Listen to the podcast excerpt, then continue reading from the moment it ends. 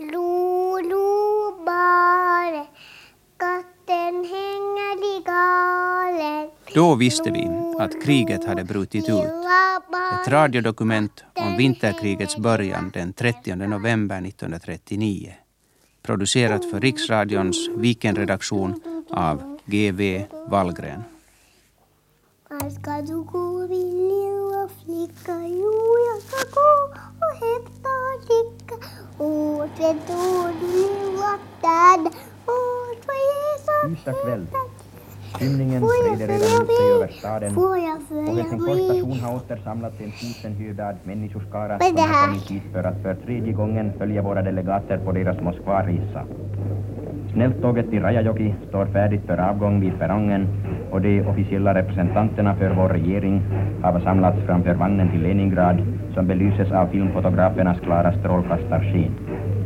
Vi ser här bland annat statsminister Kajander, utrikesminister Erkko, de övriga nordiska staternas ambassadörer, ävenså Förenta staternas härvarande ambassadör, riksdagens talman Hakkila samt en stor del representanter för vårt övriga officiella liv, tidningsmän med flera.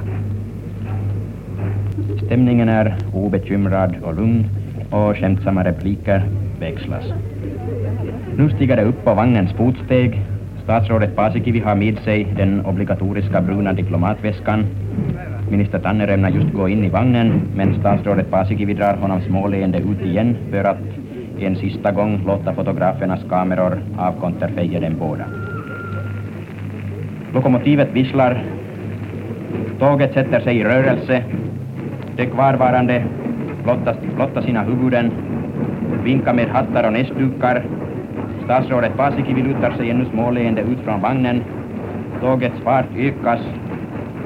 Det har börjat sin färd mot öster. I allas hjärtan synes den tanken röra sig, skall tredje gången räknas gilt. Lycka på eder resa. Hela Finlands folk följer med sina varmaste tankar er färd. Jag minns att vi hade gymnastiklektion den morgonen. Vi var uppe i den stora gymnastiksalen. Och plötsligt kommer prorektorn in och skyndar fram till vår eh, gymnastiklärare och viskar någonting åt henne.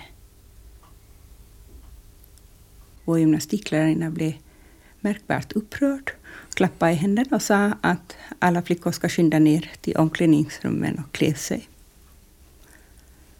Och när vi kommer ut från omklädningsrummet så står prorektor Heikel där och säger att det är luftalarm och vi ska skynda hem så fort som möjligt. Men akta oss för husväggar och röra oss genom parker och öppna platser. Så kom vi då ut på den soliga skolgården och min syster som gick på en högre klass hittade jag småningom och så skyndade vi längs Lönnrotsgatan till Gamla kyrkans skvär där vi då stannade en stund och det var massor med människor. Väldigt mycket skolungdomar för att där fanns ju skolor runt om vid Boulevarden och också vid Kalevagatan en finsk skola och, och vid Jorsgatan en finsk flickskola. Det var väldigt mycket barn minns jag. Och så sprang vi vidare och kom till Runebergsesplanaden. Och där var skyddsrum grävt. Och man gick då ner en, för en trappa och under stockar som hade sand på som tak. Med jätteträngsel, det var massor av människor. Men väl inne där så blåstes fara över signal och då kom alla ut igen och så gick vi över Salutorget och småningom kom vi då till Skatudden. Och uppe på det högsta berget innan man kommer ner mot Kronbergsgatan så kunde vi se mor komma gående barhuvad med det gråa lockarna flygande och hela famnen full med bröd. Och då sa min syster, ja mor hon tänker nog bara på bröd och mat. Men det berodde naturligtvis på att mamma hade upplevt ett världskrig tidigare, det första, i sin ungdom och visste hur svårt det är när det inte finns någon mat att tillgå om man har småbarn hemma. Det var början, det första. Och så kom, kom vi då hem och åt en försenad lunch i matsalen. Min far kom hem från kontoret och, och föräldrarna pratade upprörda över det hela och, och vi barn förstod ju att det är fara och färde. Och så hör man plötsligt flygplanssurr.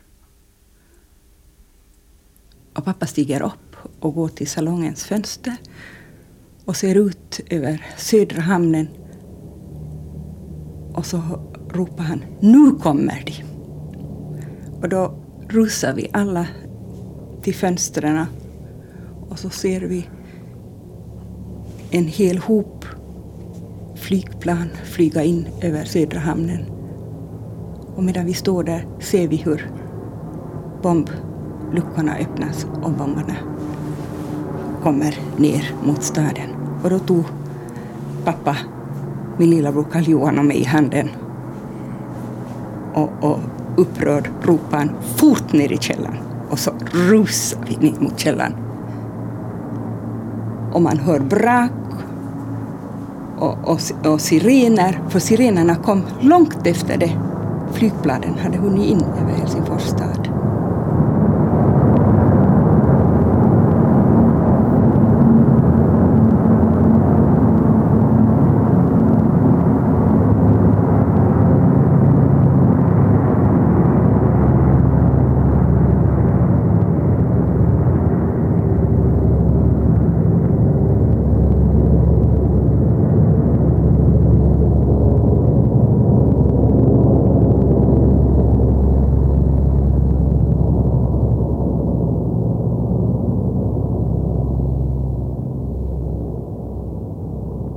Jag vill minnas att vädret var ganska vackert på morgonen. Jag har nog hört andra som haft en annan uppfattning.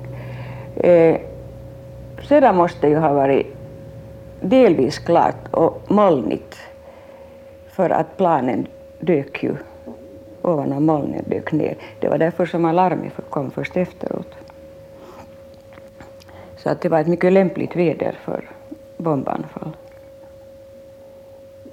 Det var, det var nätt. Det var nätt. Jo, det var klart och kallt den där morgonen när det bröt ut. Man såg bra flygplanen här nere när man tittade ut. Och sen var vi där på Kyrkosbackan, så där kom sen ett, en bombare kom dit uppifrån övern från norr och for rakt söderut. Där stod vi nog alla sen och sköt på det där sen är nog till. Jo. Det var en oro i staden som man kanske inte som barn särskilt observerar. Vi hade kommit tillbaka från eh, den så kallade första evakueringen. Man återsåg sina kamrater och eh, delgav varandra upplevelserna på de platser där man hade varit. Men att våra föräldrar alla var oroliga, det var, det var påtagbart. I staden hade det också skett en stor förändring medan vi hade varit på landet. Eh, framför ingångarna till eh, de officiella byggnaderna, också framför privathus, låg det staplar av sandsäckar. Eh, folk hade limmat fönsterpapper, vita fönsterpapper i rutor på glasrutorna för att skydda dem från att splittras vid eventuella bombskakningar. Och framför allt så var ju hela staden mörklad på kvällarna. Alla hade rullgardinerna neddragna och man fick också köpa svart papper som man klistrade på fönstren på kvällen för att kunna ha hemmet upplyst innanför. Inga gatlyktor. Så staden var fullständigt nermörk. Man gick i en spänningsfylld väntan för vad som komma skulle. Det var ju överhuvudtaget sen under, när, under krigstiden det att, att ingen gatubelysning var ju på.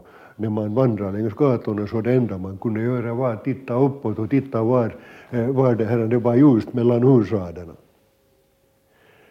Och um, det beordrades ju mörkläggning, alla fönster mörklades ju, all reklambelysning var förbjuden och på bilarna monterades det eh, skydd på strålkastarna så att det bara var en liten springa som fick lysa framme med ännu en, en huv över så att det bara skulle lysa neråt. Man byggde sådana splitterskydd framför huvudingångar. Man, man hade grävt eh, splitterskydd i parkerna. Det vill säga det var helt enkelt val, som vallgravar och på en del ställen var de lite övertäckta. Och en och annan hade börjat limma fönsterpapper i, i, i fönstren för, för att det där vid eh, bombangrepp så trodde man att fönstren skulle hålla bättre om de var limmat fönsterpapper. Och nu var det ju en, en, en oro i stan och väldigt många unga män var inkallade i det så kallade YH var och byggde, byggde försvarslinjer i, på Karelska näset och annanstans. Och det talades naturligtvis en hel del om att hur, hur går det med oss om man följde med de här förhandlingarna och, och, i Moskva alltså, och hur de åkte med tåg dit, vilket man ju alltid förvånar sig över att varför flög de inte, utan de åkte tåg till Moskva och tillbaks. Jag vet inte om det var ryssarna som inte ville att de skulle flyga för att då skulle de se truppkoncentrationerna eller var det så att de förhalade hela lite till ett dygn eller så genom att åka tåg. Vilken det som är sant vet jag inte. Nu är det till saken att eh, den här dagen föregicks ju av olika stämningar, olika händelser som väl nog också för en tioåring som jag då var indikera att något sånt här kan ske. Det var ju äh, mörkläggningen, äh, provalarm och äh, allt det man hade hört om det polsk, polska fält, fälttåget. Men, och sen natten mot den 30 så hade min mamma och pappa äh, hört på tyska radion och hade då äh, erhållit Eh, uppgifter om att kriget verkligen stod för dörren. Ehm, tyska radion hade relaterat den aggressiva ton som den ryska radion hade gentemot Finland och eh, tyskarna lät, lät i radioprogrammet klart förstå att det är fråga om timmar. Det här fick jag höra på morgonen den 30 när, när jag skulle gå till skolan. På den tiden gick man ju klockan åtta, eller man skulle vara klockan åtta i skolan. Och ähm, före jag, när jag vaknade så kommer jag ihåg ännu hur mamma och pappa sinsemellan diskuterade att är det lämpligt att jag går till skolan när, äh, det nu kan hända vad som helst. Nu hade ju skolorna äh, varit stängda mellan 10 oktober till den 20, om jag kommer rätt ihåg, till, äh, till 24 november och det var visst en måndag den 27 som skolorna återupptog arbetet. Men här kan de här datumen kan, kan vara fel men jag hade intrycket att eh, ja, det var en tre, fyra dagar i skolan då kriget verkligen började.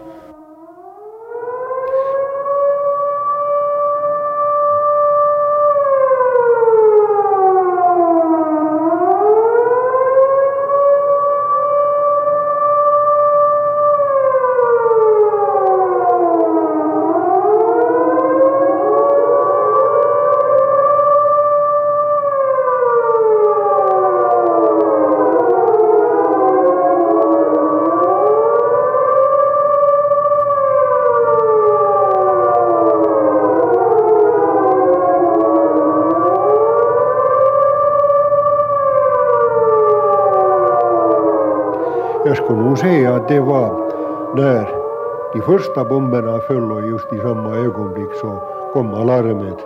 Vi befann oss då i bottenvåningen av kabelfabrikens eh, fabriksutrymme vid Båtsmansgatan i gatunivån och det skrällde till ganska ordentligt och någon som hade varit med lite i skyddskåren så där eh, slog sig på magen bakom en pelare. Jag förstod inte riktigt att göra det med detsamma men överhuvudtaget var det ju en så pass stabil byggnaden som en fabriksbyggnad, där var nog faran i alla fall rätt så liten. Men eh, då, medan det där alarmet varade, var då de här tankarna började cirkulera i huvudet. Kan det faktiskt vara sant att det har börjat? Och är det ett sånt här elände det är?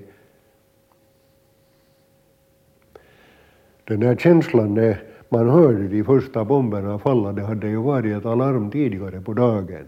Det var nog en överväldigande känsla det där. Man hade ju hört sina föräldrar berätta om förra, krig, det förra kriget och, och, alla fasor det var och allt det där. Och, eh, man riktigt eh, uh, grubblade över det. Alltså, är det faktiskt nu eh, så här? Och har det faktiskt gått så långt? Nu var det ju fullt alarm så att uh, egentligen borde alla ha varit i skyddsrum. Men det var nog som, som Helsingforsarna inte riktigt hade, tror jag fattat, det fråga om krig för folk stod på gatan i portgångar och pratade och eh, eh, man märkte närmast att eh, det var någonting skilt folk väntade på men, men, men inte var folk just i bombskydd. Och sen så kom fara över, kom ungefär, om jag kommer rätt ihåg, så här tolvtiden. Och då hade egentligen inga bomber fallit i Helsingfors, kanske i Berghäll annanstans. Och när fara Öberg kom så gick jag med min mamma och köpte eh, det skulle köpas någonting i, i matväg. Jag kommer ännu ihåg det speciellt att det var första gången som jag åt nejonögon. För mamma frågade mig, är det någonting du verkligen vill ha? Så pekade jag på nejonögon. Jag förstår inte varför just nejonögon. Men det var det första gången jag åt nejonögon de facto. När vi kom så halv tillbaka så, så äh, var vi hemma hos oss och min kamrat så han gick i finska normalisem i första klassen. Och vi utbytte tankar vid fönsterbrädet, vi bodde i, i tredje våningen. Och äh, då hade ju fara överkommit den, så det, det var inte alarm. Och medan vi utbytte tankar äh, om dagens händelser så hör vi ett tilltagande flygsurr som närmar sig. Och instinktivt så hoppade jag ner från fönsterbrädet och ropade åt min mamma som talade med sin syster i telefon. De kommer. Mamma avslutade samtalet och min kamrat och jag rusade ner längs med trappan. Vi hann till andra våningen. Så vek sig knäna under oss.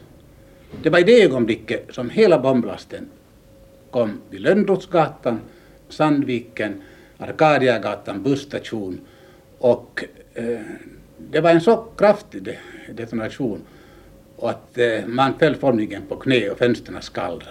Och då varslade jag nog, nu har kriget börjat.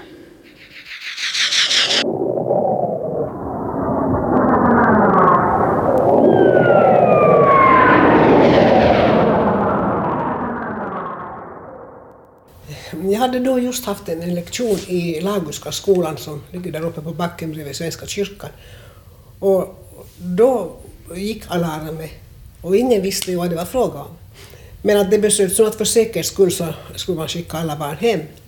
Och själv började jag då springa neråt Runebergsgatan och sen längs Topeliusgatan. Jag bodde i Topeliusgatan 23. Och jag hade två små flickor, de var tre och fem år.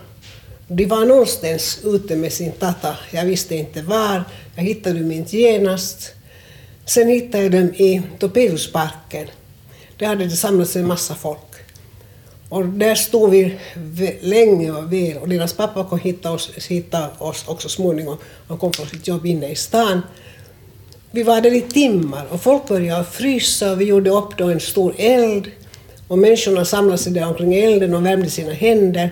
Ingen visste egentligen någonting vad som skulle hända. Och, och vad jag särskilt kommer ihåg från det har stannat för mina ögon, det var ett gammalt par som satt under en gran, på några granskvistar som de hade hittat. De såg judiska ut. Och de hade en slags, ett slags lugn, en slags, eh, eh som de skulle ha genomskåda allting, vad som skulle komma att hända och vad som hade hänt tidigare. Och, och de satt där liksom med ett väldigt tålamod, alldeles lugnt och spridde det där lugna omkring sig. Och det minns jag väldigt bra, den anblicken av det. Och sedan när alarmet var slut så gick det var och en till sitt, en del ut i stan, andra hem till sig. Och min väninna och jag blev då kvar i våningen. Och vi stod här i hörnrummet vid fönstret. Och plötsligt hördes en skräll. Man såg ett sken som flammade vid, vid eh, det som då tidigare var Tekniska högskolan. Jag minns att man, man hukade sig och sprang då inåt mot våningen. Det hette ju att man skulle söka hjärtmuren. Eh, därifrån gick vi, gick vi ner till Eh, portgången mot Lönnrotsgatan. Och jag minns en lite lustig sak. Eh, det bodde en dam här i huset som eh, hade gått igenom en kurs i, i befolkningsskydd. Hon var, hon var väl scout dessutom. Och hon hade då en stor låda med champagnekorkar som hon delade ut åt alla. Och den skulle man då sätta i munnen för det var då bra skydd mot för trumhinnorna. No, så vi stod där i portgången med de här korkarna, korkarna i munnen. Jag menar då kändes det ju inte så lustigt men, men nu efteråt, man tyckte det hörde till saken. Eh, no, så fick vi order om att eh, förflytta oss till, eh, till skyddsgraven som hade då grävts på Sandvikstorget. Och jag kan, inte, jag kan inte glömma den syn som, som mötte när man kom ut mot Lönnrotsgatan och så ett flammande eldhav. Och det var hörnhuset, eh, Lönnrotsgatan, Abrahamsgatan. Fönsterrutorna var alla eh, borta och dörren till huset var lös. Och mm, det var skärvor och splitter och, och takrester på torget. Då var, fortsatte ju alarmet. Och så satt vi, satt vi då i den här skyddsgraven. Det minns jag att de ropade upp namn för att kontrollera om, om, om eh, de personerna fanns i, i skyddsgraven. Och en del fanns och andra fanns inte. Sen tror jag att faran över, ja det var väl kanske fyra tiden, det, det kommer jag inte så noga ihåg. Och så kom vi ut därifrån och, och tillbaka hem. Och så samlades då familjen småningom här. De, de andra hade varit ute i stan. Och mm, hemma kunde vi ju inte bo, så att vi samlade ihop lite, tände lamporna, samlade ihop saker för att ta med oss. Men eh, det var en lustig händelse. Det ringde på dörren och in kommer en polis som säger att vi måste släcka lamporna. Nå, med tanke på, på allt ljus som fanns ute i stan och alla eldflammor så eh, verkade det ju lite komiskt det hela. Men eh, han hade sina order och han följde dem. Och härifrån gick vi, efter att ha samlat våra saker så promenerade vi då till, till vårt nya tillfälliga hem. Ja, jag måste nog säga att, att det var nog, det, det tyngde mycket. Det tyngde åt oss alla, alla var unga ju då. Vi var ju bara 20, 21 års karlar, 22, 21 år var jag den tiden. Vi var ju vårt bästa ålder som man kunde vara. Men nu var det ledsamt, var det ledsamt. Jo. Man trodde inte det allvaret. Man tog det som en lek först när man var där in på kyrkkursen den där halva månaden. Man tyckte det var ingenting och alla skrattade roligt men, men, men sen när, det, sen när de sa att nu har det startat så det var men äldre personer såg man i synnerhet på att de, de förstod. De förstod. Min far förstod det riktigt bra på den tiden skyddade man ju också sina barn från all vetskap om ondska och fara. Så det var de vuxnas värld och man försökte skydda sina barn möjligast mycket. Så när det första alarmet kom så var vi barn nog väldigt oförberedda på det hela. Vi följde precis de instruktioner vi då fick när det skedde. Men vad det egentligen innebar förstod man nog inte riktigt vidden av. Utan det var nog en väldig ängslan. Och jag minns att jag där nere i bombskyddet hade svårt att behärska mina darrande knän och mina skallrande tänder. Så rädd var jag.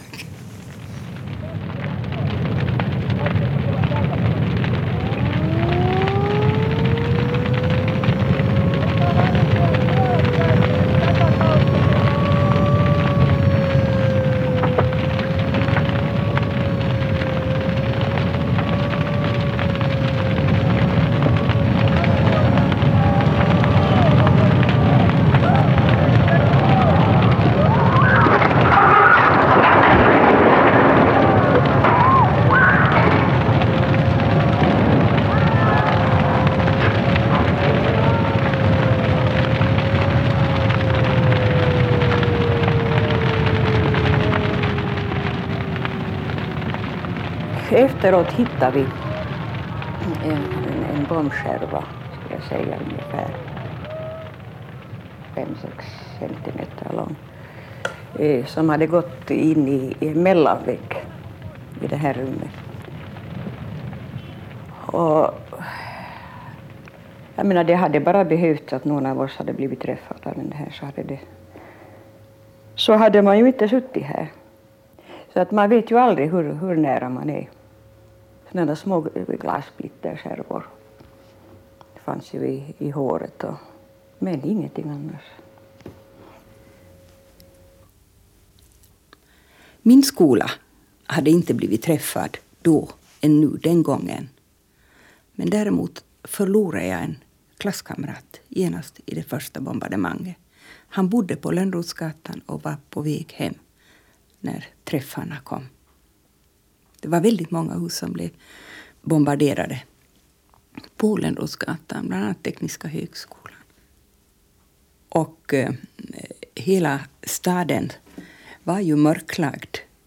Så därför avtecknade sig de här ljuslågorna eh, dramatiskt starka mot himlavalvet. Och människorna rörde sig med kappsäckar i springande fart ner mot stationen och mot bussarna. Hela stadens befolkning var i rörelse, för alla barn och åldringar skulle ut. De som inte var tvungna att vara inne i huvudstaden, de skulle lämna staden. Men det var ju nog en lycka att vi hade haft en eh, första evakuering. Så befolkningen visste vart den skulle ta vägen vad man behövde, vad, vad man skulle. Man kunde ju bara ta det nödvändigaste med sig. Man var ju rädd att vara i översta våningen så att vi, vi kom att sen vara, eh, vara under kvällen hos eh, en, en bekanta som bodde i bottenvåningen. Klockan halv två på natten så kom pappa och sa att nu ska vi fara.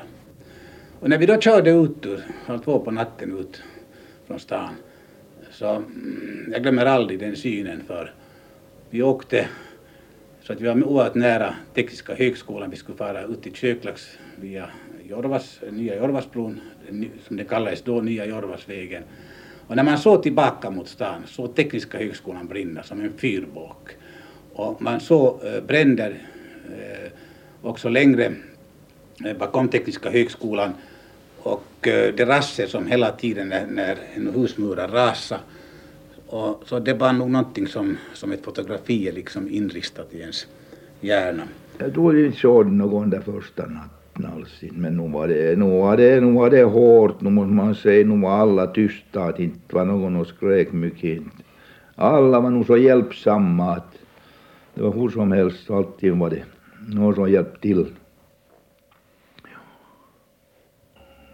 Den morgon så sa min pappa åt mig att, att idag tror jag att vi tar och gör lite meld där nere. Vi har traktorn och, och kvarnen. Och vi får klockan åtta får vi ner och börjar göra värma där riktigt ordentligt. Nå, klockan tio så kommer gamla mor härifrån in och säger, säger åt mig att, att de ringt från kyrkohuset. Nu måste du upp, att det har brutit ut nu. Då blev det lite så där så att det blev en tystnad för oss alla. Vi var tre, fyra gubbar där nere. Nå, det var ju inga vidare, vi fick stanna av vårt verk sen när jag släppte vattnet ut av traktorn, den skulle frysa bort, att jag visste när jag kommer ner tillbaka. Nå, allt det där gick ju nog och så tog jag väl så, eh, väl så ben på en trappa, jag kommer så bra ihåg, tänkte jag, att nu tar jag den då, då så for jag upp till, till Hyskosä till Esbo. På vägen så såg jag inte en människa. Allt var tyst och stilla, men när jag startade härifrån med min velociped så såg jag tre flygmaskiner som kom flygandes in. Jo, de var med bombarderade Sifors. Nå, vi hamnade upp dit och chaufför, så jag var den tiden där på kystkoststaben så, ramlade jag ut med, med lastbil. Det kom och vi fick fara och evakuera från Helsingfors ett barnhem. Då for vi till Helsingfors och det var ju svårt. Det, var, det, var, det brann här och det brann lite där på eftermiddagen och vi ville inte slippa fram. Vi slapp sen de fick den där, den där lasten som vi skulle ta där. Jo. Och sen när man kom till den där platsen där som man skulle belasta då, då, då, då var det gråt och tandlagningsland. Det var hela tiden någon som grät och någon som begärde hjälp och någon som hade att kan ni nu inte ta mig med och kan ni nu inte ta mig med och kan ni nu ta alla med. Jo, och så var de där som hade hand om de där barnen så de, de sa att så många har vi, vi måste få dem nu. Och det är klar sak det att det var ju stora, det var från tre och fyra åringar. Jo, någon som satt i, i famnen och där och flera sådana fick ju alla barnen i vår chef sen och så kom vi ut med Jorvasvägen. Men den, det, det var sen lite på eftermiddagen, det blev mörkret. Hur där ändå var folk och gick och alla stod nästan med pengarna bara ta och kör mig lite framåt. De hade folk, eh, barnen ifrån. vad ska man ta något med sig där. När vi gjort den där resan sen så for det var ju hela tiden så får en annan pojke sen han får köra sen att sen när klockan var nu var väl nio tiden på kvällen så det var ju mörkt redan. Och så fick man ju ha belysning på bilen allt var mörkt. Så skulle vi igen till stan och söka ett lass igen ut till Esbo då gick det bra redan. Det var nog allastans brand men det kom inga alarm heller något på den där natten när vi kom ut så det var nog så fullt, så fullt allastans. Så vi kom igen Jorvasvägen. Så tänkte jag ska nog ta här när jag nu kom förbi här. Jag ska ta vik in på, på min egen gård och titta hur ser det, det där hemma ut. När jag kommer in så var köket så fullt som man kunde vara allastans här. Det gamla bekanta som kom från Helsingfors ut. Jo, nu var det sitt, sitt elände med det där. Alltså, vi var, sen kom vi klockan fyra på morgonen, fem på morgonen kom vi sen igen och sen hade vi samma rulliansen igen. Nu var det köra sen då nu hela tiden, hela tiden var de där bilarna igång där. Mm, jo. Så att den evakueringen gick nog, måste jag säga, ganska bra. Jo, så var det med lastbilarna sen alla som var då igång bara gick bara så alla dit bara. Jo, min skyddskårsenhet var då inkvarterad i en skola på Idrottsgatan. Och där var vi på sätt och vis gömda så att vi inte skulle bli bombade.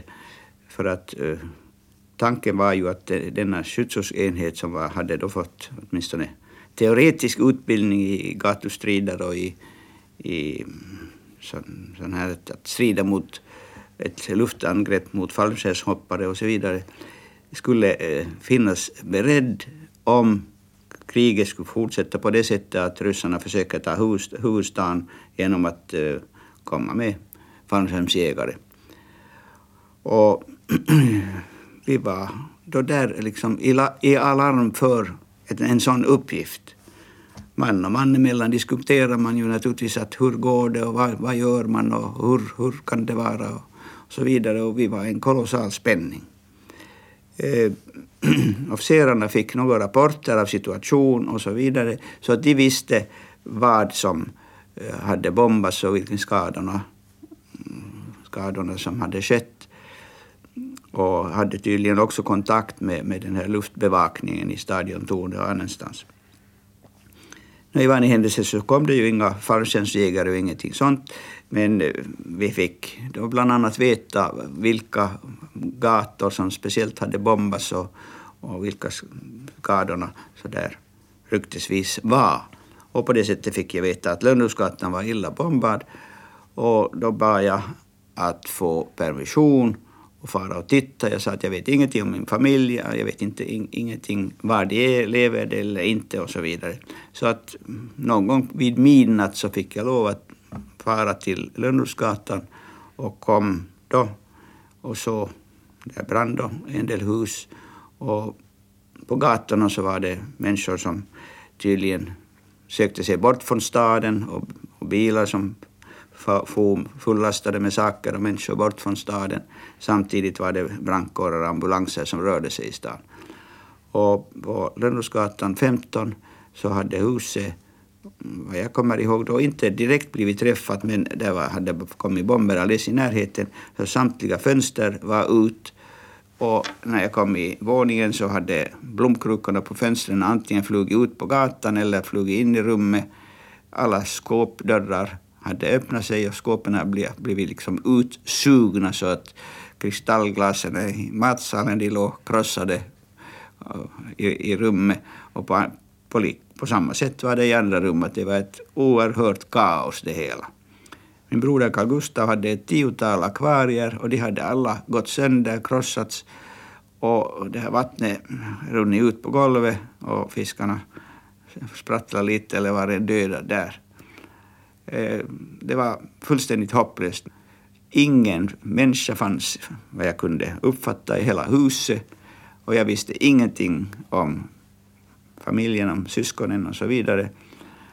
Och det såg mycket så hopplöst ut det hela. Inte, inte, inte kunde jag rädda någonting, vart skulle jag föra någonting? Sant? Vad skulle jag, jag hade så tung utrustning så att inte kunde jag ju sätta i fickorna heller. Brandkåren rörde sig på gatan där och poliser såg man en del också, men, men folk som bar saker och försökte rädda från de här husen som då var brann och så vidare. Och det där, jag tog min klarinett och så satt jag och spelade klarinetten 45 minuter eller en timme och så var min nattpermission slut och så tog jag cykeln och cyklade tillbaka till, till enheten där på Idrottsgatan.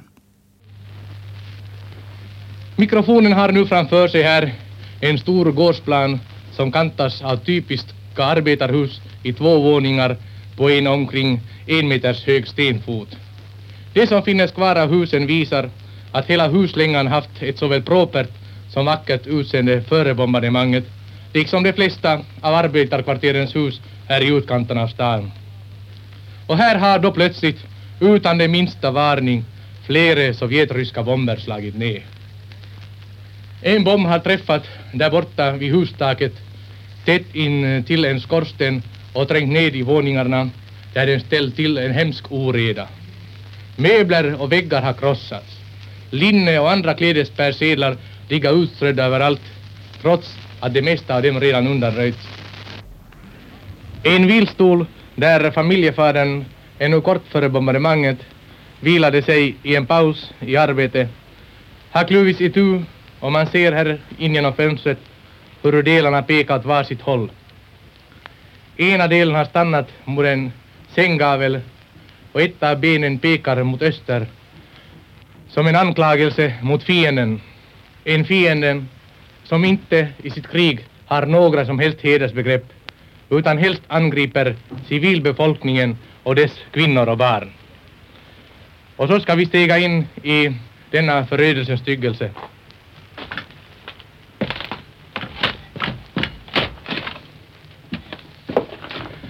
Av dörren till rummet återstår endast gavlarna.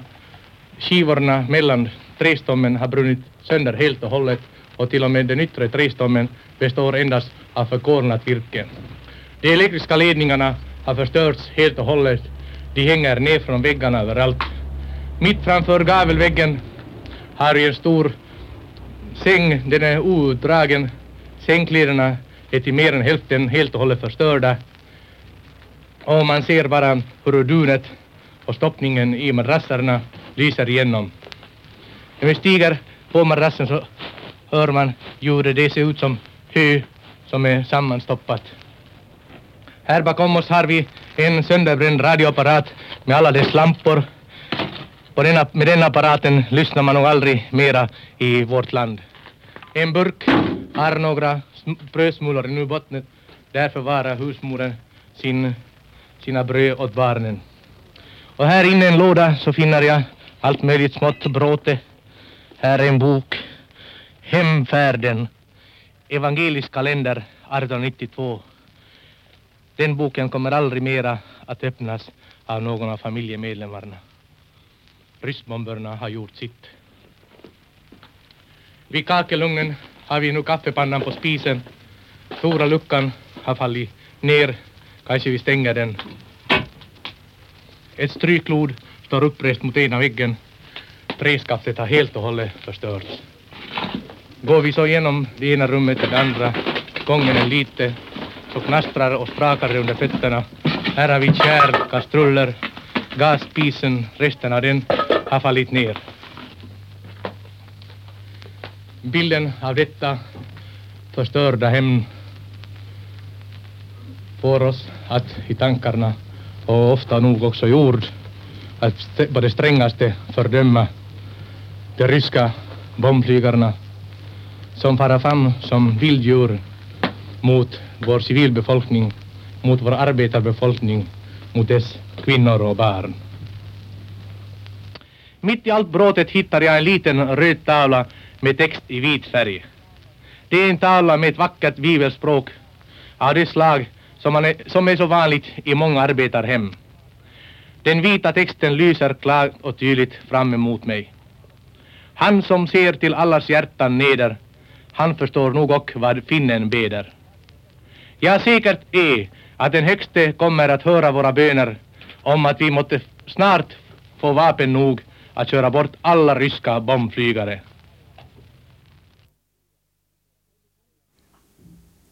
Det var väldigt länge vi satt där, minns jag.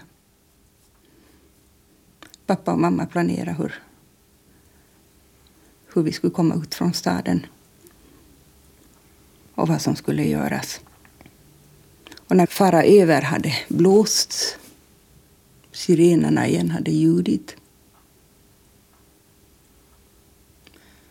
så kom vi då upp, upp i, i våningen igen och då packades allt det nödvändiga i hast ner. Och, och vi eh, små, eh, lillebror Karl-Johan och jag, vi insisterade på att trots att bilen var helt fullpackad med det nödvändigaste så skulle vi ha vår fågelbur med kanariefåglarna Hans och Greta med oss. Och likaså den svarta pudeln Gisela. Det var absolut nödvändigt. Så vi trängdes verkligen i bilen. Och mörkret hade fallit på. Staden var ju helt mörklagd. Och så tog vi farväl av pappa. Pappa hörde till hemvärnet, så att säga, så han fick inte lämna staden. Och så kör vi då längs Kronbergsgatan, kommer fram till parken för att köra upp för Skatuddens höga berg in mot centrum. Och just där vid parken står min eh, storebror Anders allvarlig och vinkar oss farväl. Han skulle anmäla sig frivilligt till armén. Och jag tyckte att det var alldeles naturligt att han skulle ut i fronten och försvara fosterlandet. För han var ju redan vuxen. Hela 17 år gammal.